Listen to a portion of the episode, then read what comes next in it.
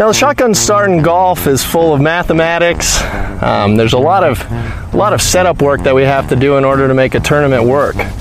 So I'm going to demonstrate to you just exactly how we do a shotgun start here. And here we go. All right, all right, all right. Gentlemen, start your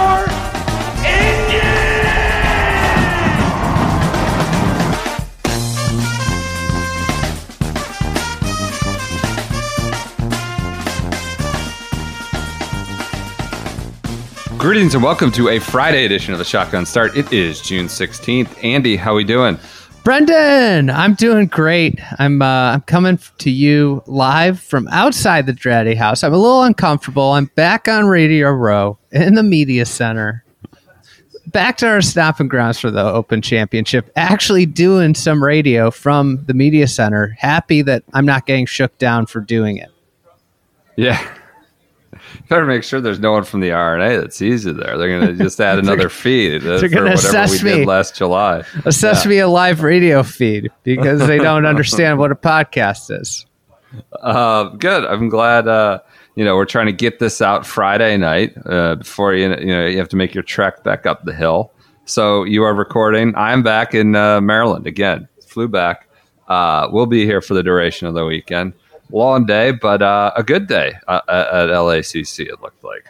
What'd you do today? Who'd you follow? I think you were with Rory and Rickie on two ends of the draw? Yeah, two ends of the draw. Had a little live podcast in the middle. Took in a lot of golf, and it was a delightful day. I enjoyed. I'm currently sifting through some of the golf course takes that were presented yesterday, and they're all in a garbage can. So it's been a fun day. They weren't in the garbage can until like lunchtime, though. That stuff kept going. As I tweeted, like, these are long days. Every take gets workshopped, and it's PGA, it's U.S. Open. U.S. Open especially, the course, is a subject of scrutiny and discussion. And so, like, over the course of these 15-hour days, everybody proposes everything. Everybody goes to one extreme or another within that time frame, and usually by the end of the day or the end of the championship, it kind of shakes out in the wash. Yeah, and listen, like, this golf course was going to have lower scoring. That's the golf course, all right? It presents opportunities to score. But it also is very, very, very challenging if you miss one of the fairways. And you see that with guys, like, it's a struggle if you don't hit the fairway. And a few guys have played really well that have missed a lot of fairways. But for the most part, the guys playing well are hitting a lot of fairways. Which guys have missed a lot of fairways? That have? I had it pulled up. I had to restart my computer. But Tony Finau has missed a ton of fairways. If and he's playing decently well. He's 11th, but he's a ways back. It's hard. Right. I don't think Wyndham Clark has driven it great. He's a long player, but he hasn't driven it great, and that gets in a discussion on Wyndham Clark on where you see him going the rest of the way.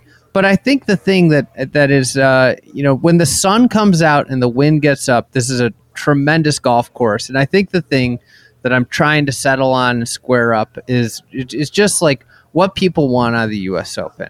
Now, to me, the U.S. Open goes to the greatest championship courses in America. They get first pick on every great championship course in America. The PGA gets second pick. That's the way it works, right? And now with the date, PGA kind of has to pick part of the country. So these are all the greatest championship courses outside of Augusta National in America.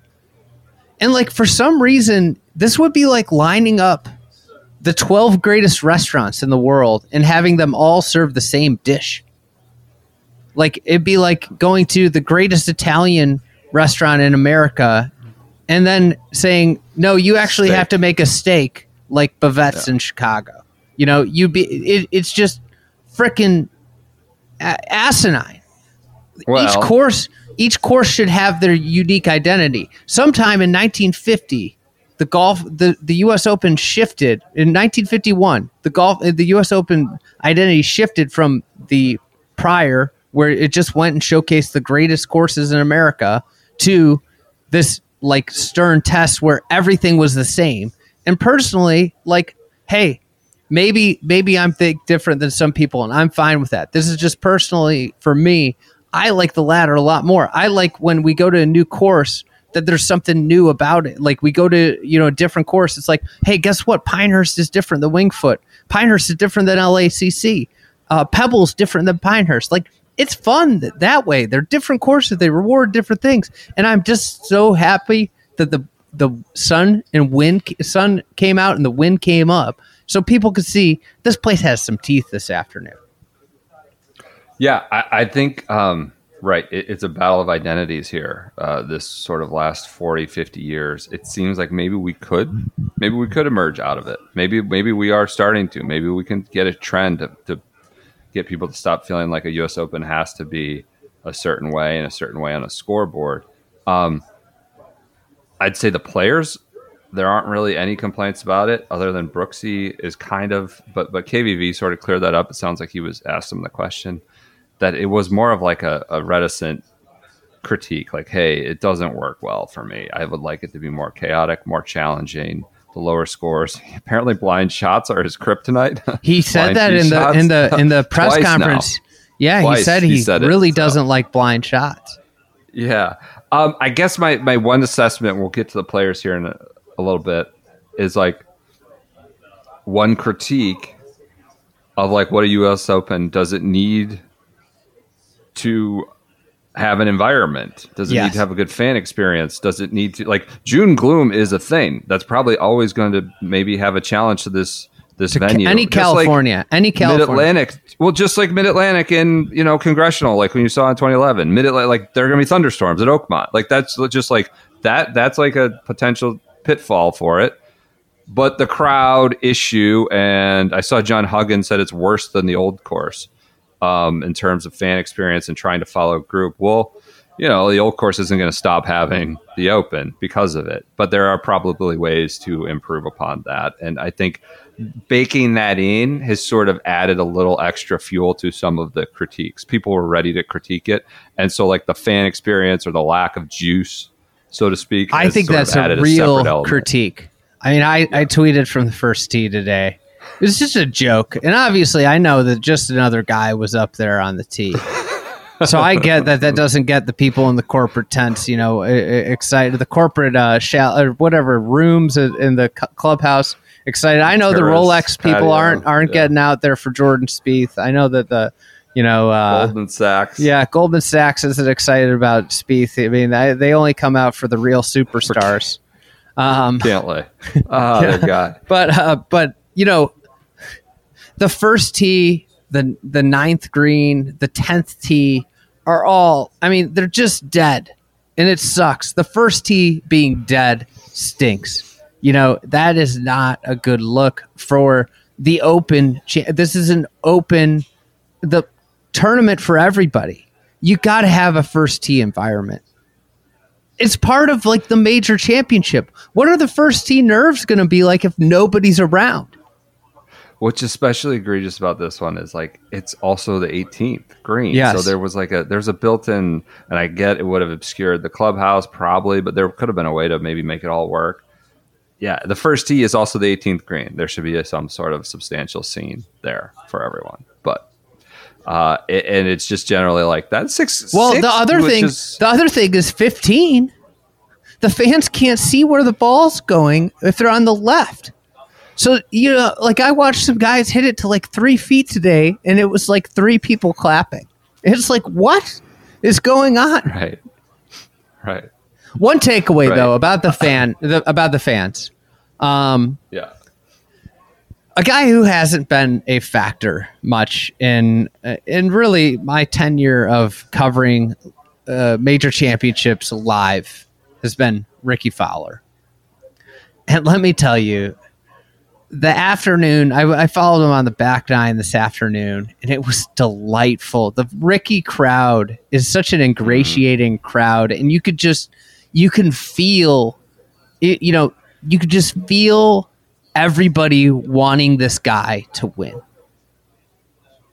And it's just like an incredibly electric atmosphere where like he has this gravity, and I know it's fun to poke fun at all the activations, but the guy has something about him that just draws people to him. Well, it's a familiarity there. People know him, know who he is, and like, you know, sometimes his game hasn't been worthy of putting him in a spot where that they gravitate towards him, right? He's playing out of view because of his scores, but that's changed, obviously, significant this week. I was thinking about, like, as I looked at the leaderboard today, like, if you had told me at this, I don't know, say Christmas or last November, or even the start of this year, that Rickie would be the one threatening like a birdie record at the PGA, at the U.S. Open. You know, I think he had 17 or 18 through 36, 17 birdies.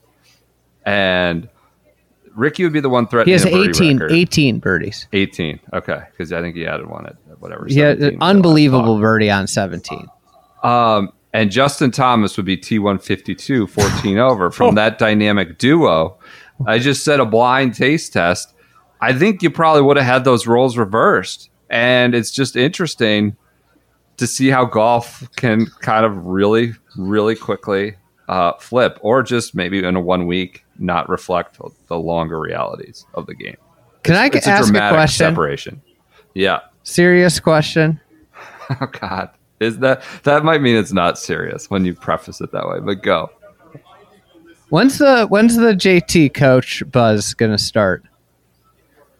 As in a breakup with his dad, or a new set of eyes? Yeah, new set of eyes. Maybe it's just like a co-coaching situation. Yeah, it's probably bringing in somebody else alongside, or you don't actually get rid of the dad. I don't think that was one of the stronger points of the full swing. But I don't see that happening. They go, dad and mom, I think, go to everything. Like, they go to all the events. I see what you're saying. It's not an unfair question. I thought. Well, he's got. Here's the thing. He's got the best caddy in the world, according to everybody. I don't know if Bones has ever finished 152 in a tournament. Well, I don't know how Rickie's doing this without Scovey. Like, he's just flying blind here into 18 birdies. I'm glad we've landed here. Not the story, but Lavner caught up with JT. Tweeted it. He said he was surprised as anyone that he shot 73-81. He was hitting it great. Thought he could win, but his scores were, quote, humiliating and embarrassing, and the lowest I've felt. Which I think seems accurate. It was bad. When I looked up, it was him and Hank Labiota, 155, 156 at one point. So I just didn't expect that. It's illustrative of how the game can change on us quickly. You know, over the last several years, it's like Rickie of that pairing, of that friendship, has been the one kind of toiling, and JT is the one that like sets these birdie records and marks. So I mean, that's the virtue of golf, right? Is that, yep, you know, it's when you lose it, it never feels like you're going to get it back, and when you have it, it feels like you're never going to lose it, right?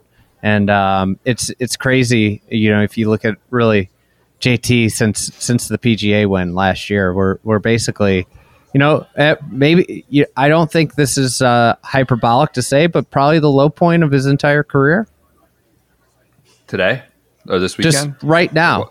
Right with the stretch, yeah. So far, like, and I mean, he's a great player. I think he's a generational player. I want to be clear here. So it's just an interesting situation and everything. But we were talking about Rickie. Any other Rickie thoughts? I mean, he's putting incredible. I don't know what he ended up, but I saw the stat that flashed across the screen. He was 18 for 18. On putts inside 15 feet. Yeah. After he holed one on maybe two or three on the second hole. I mean, he's putting unbelievable. I think, like, you know, people have their, you know, this is more about Rickie, the 18 birdies. He's made 18 birdies. He's 10 to under. I mean, he's made 8 bogeys. Right. That's what's the magic of this course is that you can go when you're hitting shots, you can go out here. I mean, Rory shot 30 on the front nine, both rounds. Like, if you get going, you can go, and that's what makes it so fun. Because that's what everybody loves about Augusta National And like, I get that this isn't the U.S. Open identity, but let's not let that obscure the fact that this is going to be one of the most fun tournaments that we're, because guys are able to go, and that I think is so rare at a lot of golf courses the way they're set up these days. And I gotta give I gotta give Bodenhammer and the USGA props. I felt like they, you know, he went on Golf Channel last night. We can talk about just the music, so to speak. Just Golf Channel, and maybe their low point in Live from History is having Brandel on there just spewing things that are completely not true. Like the reason Pine Valley had no trees was that the trees were being used to build houses and for firewood. That's categorically false. George Crump wanted to sit around the fire with the beer at night. And so they had to start cutting downward. But he went on there, and he the thing they didn't do, they didn't go crazy today. It was, again, very fair. It was very, like, set up. And then the wind came up this afternoon. It got tough. And some players played really great, like Rickie shooting 68, and a couple other guys, like, you know, Tyrrell Hatton shot 67, you know, but those were well-earned, great rounds of golf. And so anyways, I'm excited for the weekend. I'm excited. If I said pretender, contender for Rickie, what do you say? I know. It's I keep waiting for it to sort of really I mean, he hit his bumps today. And he's making too many birdies to not make it like a total combustion. A contender. Like, in contender, I hope all the way through to at least, you know, the final hours on Sunday. I think I know the putting's been great. It looks like Patrick Rogers is the only one ahead of him in strokes gained putting through the two rounds now, based on data golf. I think he hit his bumps. He's striping it. He had a 3-putt on 11. It seemed like one of the things I think is happening out there, and I was talking with Shackelford about this. The grass is growing a lot in the afternoon. I think the greens are getting slower in the afternoon, but I also think there's some credence to the wind also getting involved on that back nine in the afternoon, because he left a putt short on 10 into the wind. He left a putt really short on 11 into the wind too. And those were kind of, you know, two putts that led to bogeys and everything. But yeah, I think I've got him in the pretender bucket. I want him to I don't see it. I don't see it over four rounds.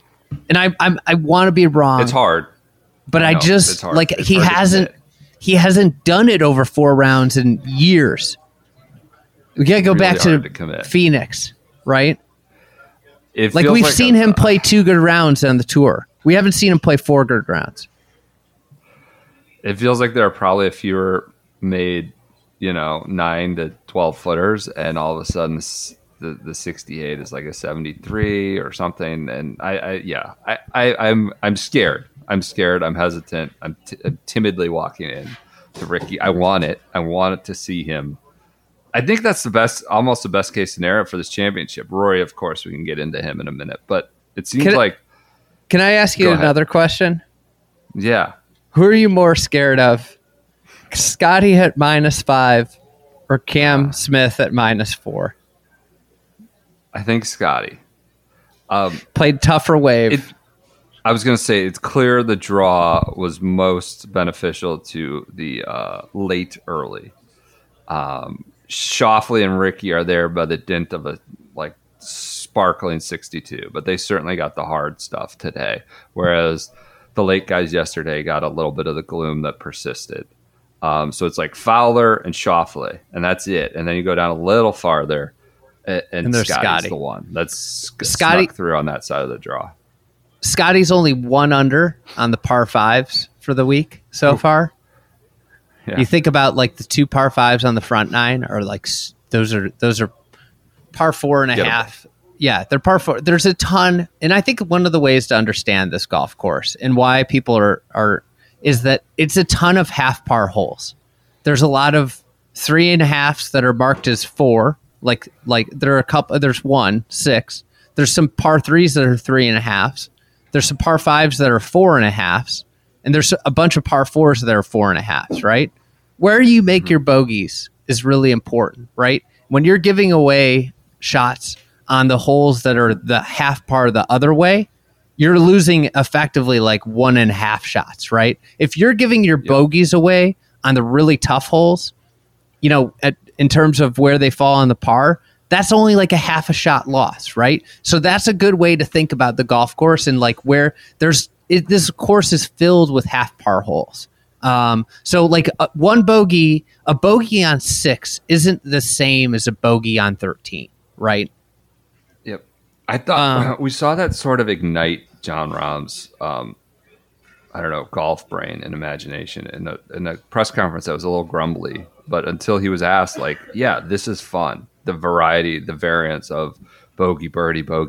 Like, I don't know. Like, a lot of these holes can punch you in the face, and then I can quickly get an eagle maybe or another red number on the board.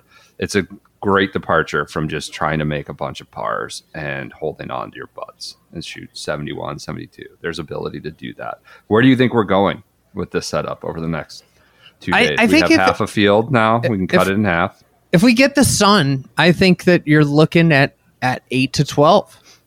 I think like 12, if the sun stays out and the wind stays up like this afternoon, I think 12 would be a really good number to be at. You know, I you know, Shaq said 12 to 14. I don't think that's out of the question, but I think that we're at the point where scoring, this is one of those great tournaments where you get out, everybody's worried, you get out, and then like the number just kind of stays. It kind of flatlines, right? And I think we're there. I think this is tomorrow. But you could see what I think is neat about the dynamic of this tournament. You could see some early charges just because the scoring conditions in the morning are going to be better than the afternoon, right? Gloomy. So like you'll have the June gloom. Yeah. Like I would go down to even. If a guy that's even could go out and shoot a 64 in the morning, they're going to be in the mix on Sunday. They're going to have a super late tee time. I put that down in a note. I wrote that in a big, bold note as we came in, right before we recorded, like, because of that dynamic. And I'm not going to say it's as extreme as Shinnecock 2018 when all of a sudden Tony Finau and Daniel Berger were, I guess, in the final group or near the final group because of they got out there before it got kind of crazy. If you're a leader, you probably don't like seeing like Colin Morikawa kind of hanging around and have an early tee time. John Rahm sort of blew a tire coming in there, but for a while there, it looked like he was going to have a chance. He made the cut. He's 2 over.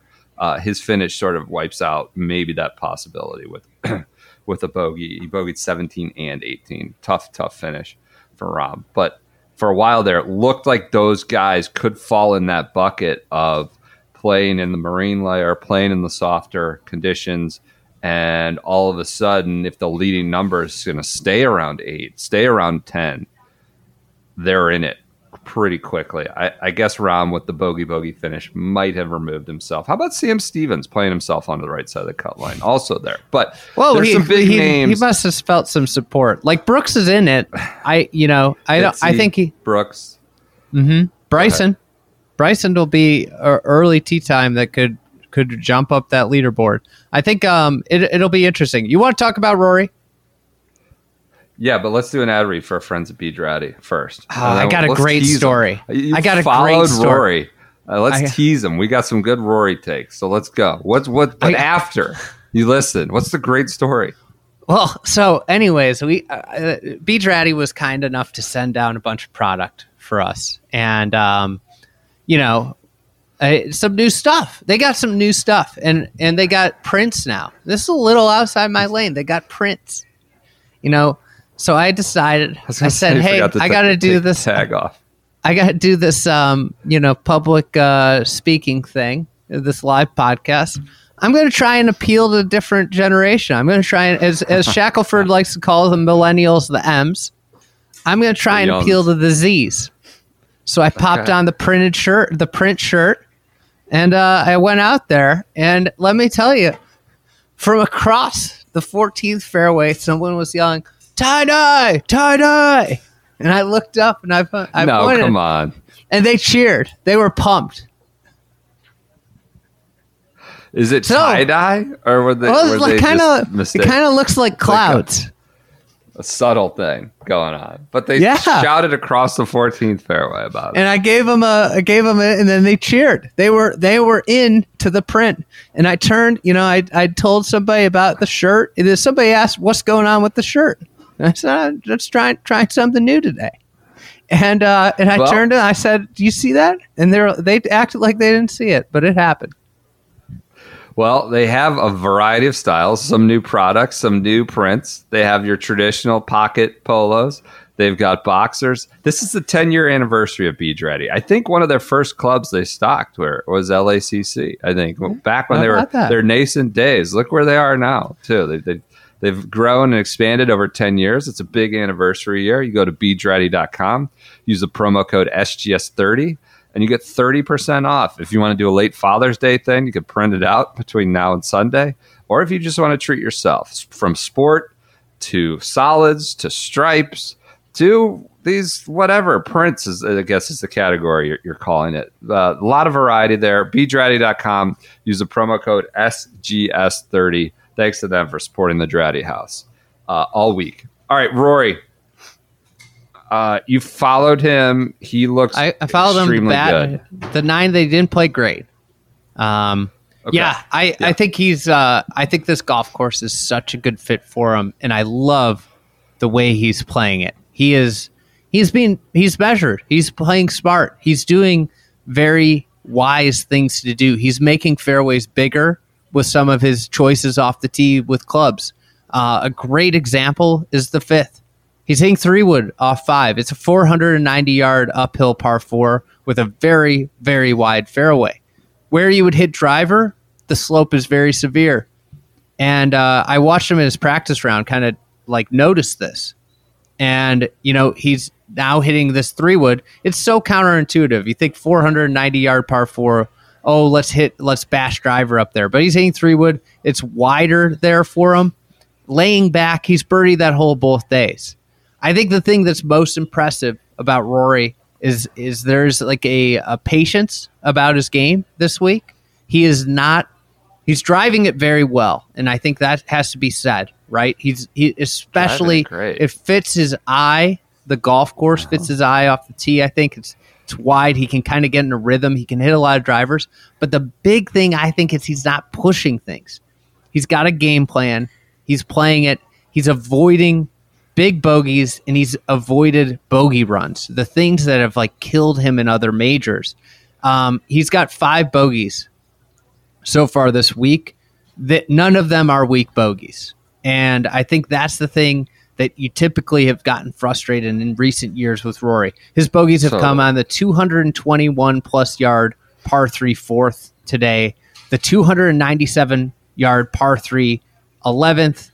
The 522-yard par 4, 13th, the hardest probably driving hole on the course, and the 530-yard 17th. So if you think about that, those 5 bogeys were all on like plus half pars, right? So they're like the two par 3s are 3.5s, and the par 4s were all 4.5s. So those bogeys are just half-shot losses, right? But meanwhile, he's making mincemeat of the par 5s, the short par 4s. And I think that's like the thing. He made 1 bogey yesterday. It's on the 500-plus yard par 4, right? Like, he is running into birdies. He's going at this golf course. He's going to make 4 to 6 birdies a round. Like, he's just too talented, too good, and the golf course fits his game just beautifully. So he's going to run into birdies.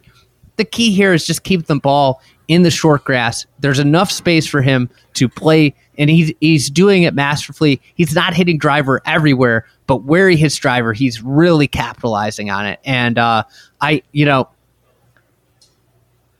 love Rory right now for this week. I think he's playing the best golf of all the guys. He hasn't had the putting rounds that Rickie has.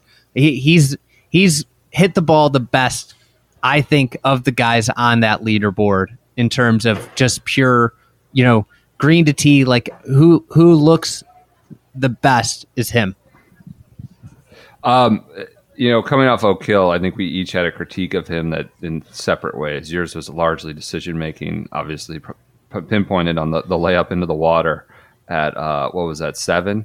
At Oak Hill. And I just thought he was hitting it poorly. He was like spraying it both directions, not playing well. And I think by his own admission, he wasn't playing well. That seems to be, he's gotten demonstrably better with each start, right? He played much better at Memorial a couple weeks later, played well in Canada, obviously had bad Sunday rounds at both of those. Like he's much, his game is actually better.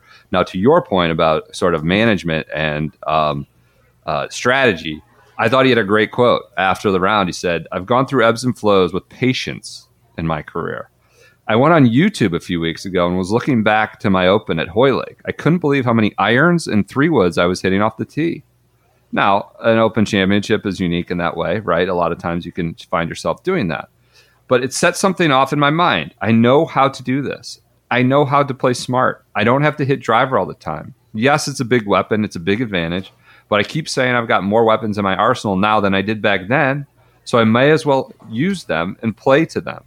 It's kind of alluding to what you've talked about, where maybe on a 490-yard par 4, he's not hitting, he's smashing driver. And then when he gets to that 16 or 1, like he does have the, he's the best. It's got to be so, I mean, it's got to be so tempting to just want to rip when you have that weapon. And maybe this is a unique week where something different has gone off in his brain. He's looking back to how he played a link style or had to strategize more at an Open, and he's doing that to success. And he's also, by the way, like it's very simple to say, he's just hitting it a lot better than he was at Oak Hill. Like he's hitting it absolutely much better. He's playing better golf. So yeah.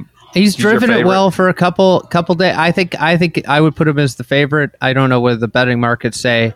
I think on this leaderboard, the people that I like the most are Rory, Dustin Johnson, Scottie Scheffler, and Cam Smith. To me, those are the guys.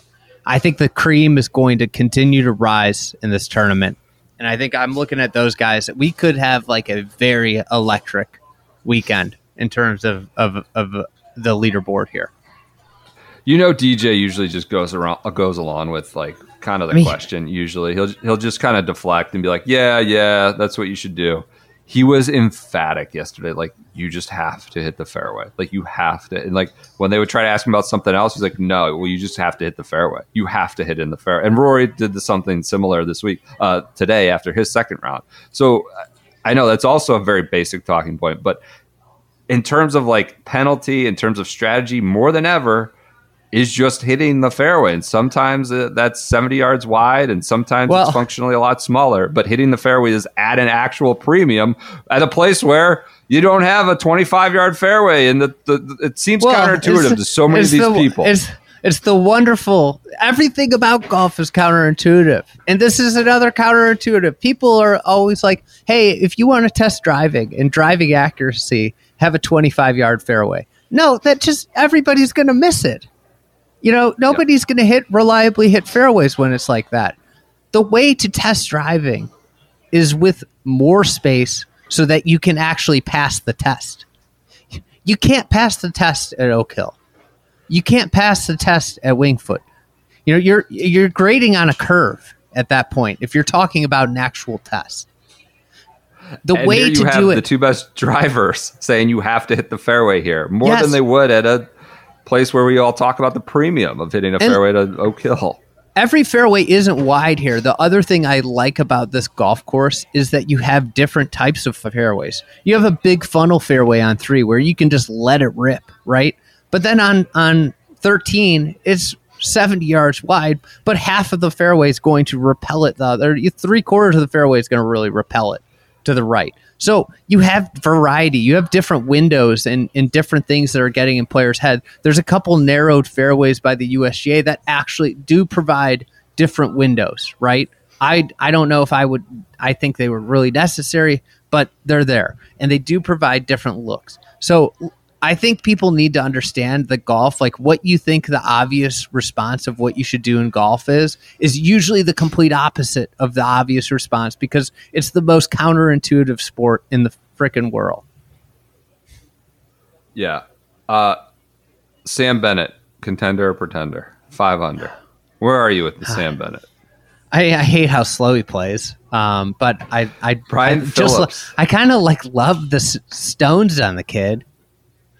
He's amazing. He just comes in again. He's like, I don't know. He's just playing. I'm just playing, man. Brian Phillips, who's kind of in and around golf Twitter, said Sam Bennett has the aesthetic of a mid-2000 Oakland A's middle reliever, which I think is a good way to put him. He's back though. I can't knock him. Seems like a kid that can play on courses that generally should be ejecting or stiff arming sort of the young and inexperienced. All right. It's Augusta National, and now this one. Who's the guy that we didn't talk about that's going to make some noise tomorrow? That we haven't talked about today so far? Mm-hmm. Talking Saturday? You know, how about Charlie Hoffman? Why is he around? The tough. Well, he's found some good tufts of grass. And he got that great local knowledge that he paid $100 for. How about Denny McCarthy? He's good when it gets hard. Is that a good one? Playing well. Yeah, tends to do well when the courses are most challenging. I know his primary advantage is putting, and maybe that doesn't, late in the day if it's bumpy. He's T12, 2 under, obviously in form. Denny McCarthy's someone I'll go with. If you count that we've noted Cam Smith already, I don't know. I'm gonna go on the obvious one. I'm gonna say Xander, and this thought just came into my head. Xander's Rory, been right, yeah, and he's been exposed.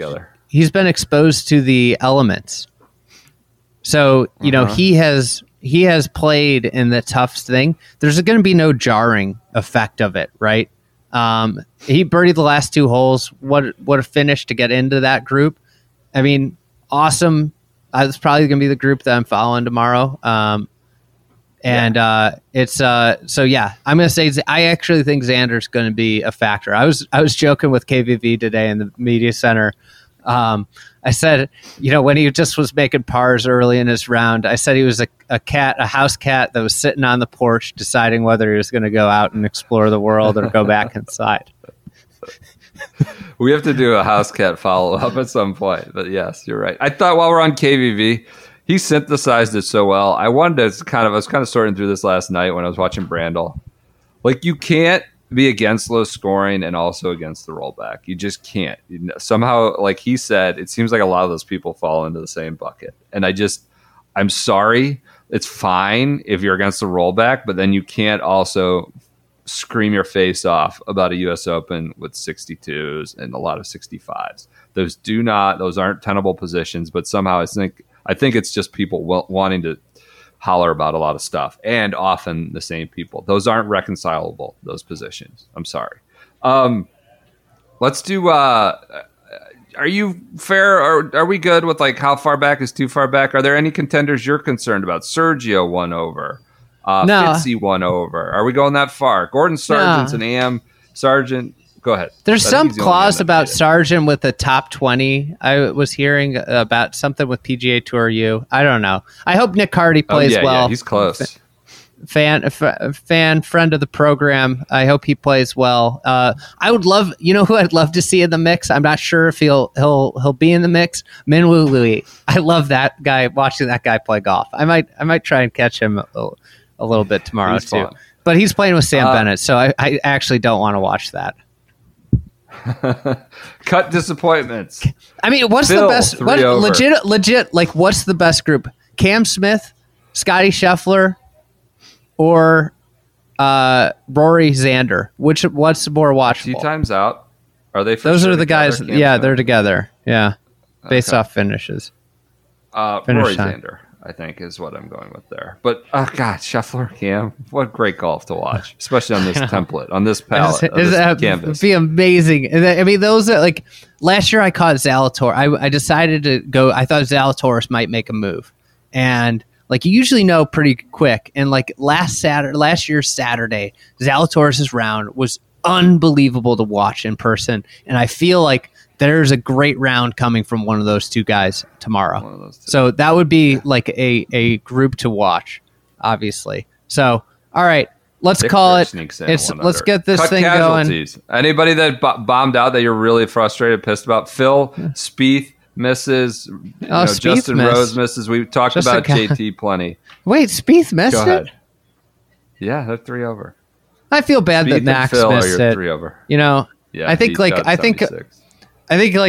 of the hard things is a professional, and I think Max, like, he's become a really great PGA Tour player. But one of the really hardest things about golf is that these majors have such a buildup, and it's hard to make them feel normal. And I think that's something that Max is trying to do right now with them. But it's like so hard to do, and especially this one, having won a Pac-12 here, home one. Like, it's just like, as much as you want to tell yourself that it's just another week, which if he can get himself into that mindset, I think he'll play great golf. I think it's just so difficult to do that. Yep. I'm surprised Phil missed, and I think he is too, probably. He's probably a little stunned by that one. But yeah. All right. I think that does it. Can we please stop? Sad that the primetime missed. Dion? Yeah. But there's a ton of names on the right side. We'll have a good weekend ahead. I just asked that we please stop showing Law & Order SVU before. Oh, my God. Into this. That my happened kids to me. Just traumatized today. Go ahead.